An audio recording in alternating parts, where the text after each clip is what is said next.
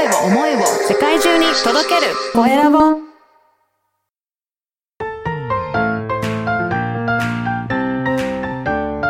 聞く力。能力技術。魅力があるのに伝わらない社長へ。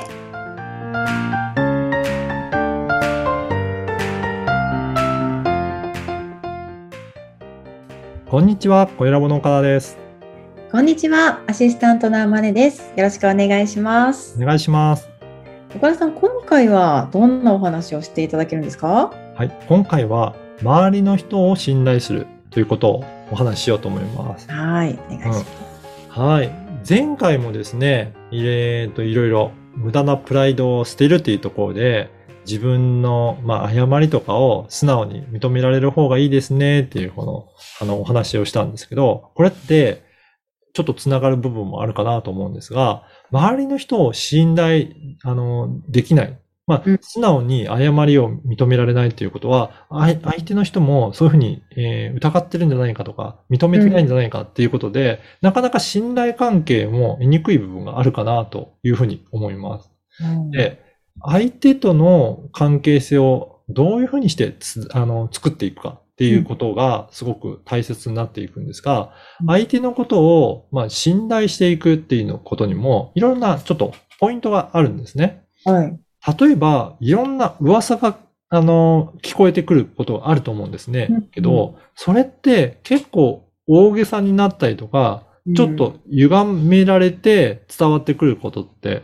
多いんじゃないかなと思います。うんまあ、大げさに伝わったりとかする場合もありますよね。はい。そうですね、うん。なので、できるだけ本当に一時情報をちゃんと得て、そこで判断するようにするのって大切かなと思います。はい。例えば、直接、えーうん。相手とのお話をする機会を持って、それで相手と直接話をすることによって、その方がどういった考えを持っている人なのか、どういった人なのかっていうところを、えー自分が会話することによって情報を得て、それから判断するっていうことも、えー大切なポイントかなと思います。うんなるほどねうん。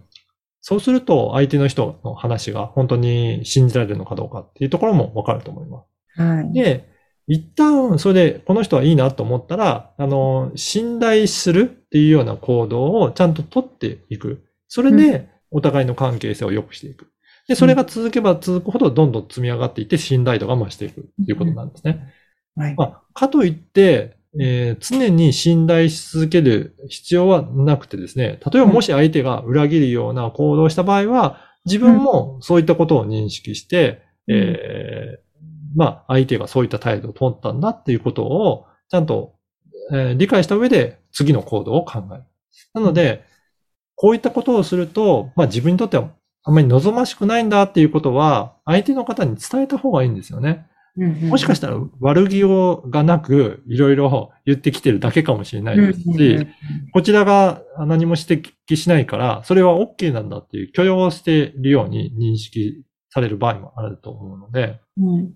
まあそういったことを避けるためにも、自分はこういったことを、えーやられると、あまり好ましいと思わないっていうことを相手の方に、えーしっかりと伝えることによって、信頼関係ってより深まっていくんじゃないかなと思います。なるほどね。勇気を持って伝えるってことが大事なんですね。そうですね。うんはい。だから、あの、相手の方がどういった行動をしているかもしっかりと観察していって、うん相手のことを、あの、と一緒に、えーいろいろお話しすることによって、まあ、ヒアリングとかもすごく大切ですよね。お話を聞いて、どういうふうに思っているのか。このあたりは、やっぱり聞く力に通じることがあると思うんですけど、いろいろ相手のことを聞きながら、えーしっかりと観察をしていって、で、じゃあどういったところが信頼できるか、コミュニケーションを取っていきながら、えー判断していって、で、信頼、えーしていく人をどんどん増やしていけるといいかなと思います。はいうんまあ、そのためにも、あれですかね、えー一緒になんかいろいろ共、あの、共同で行動してみるとか、一緒になんか作業してみるっていうのは、相手のことを知るいい機会になると思うので、何か一緒にちっちゃなことでもいいので、一緒のプロジェクトで、えーやってみると、より相手のことも理解できると思います。はい。うん。はい、ありがとうございます。はい。今回は周りの人を信頼するについてお聞きしました。それでは次回もお楽しみに。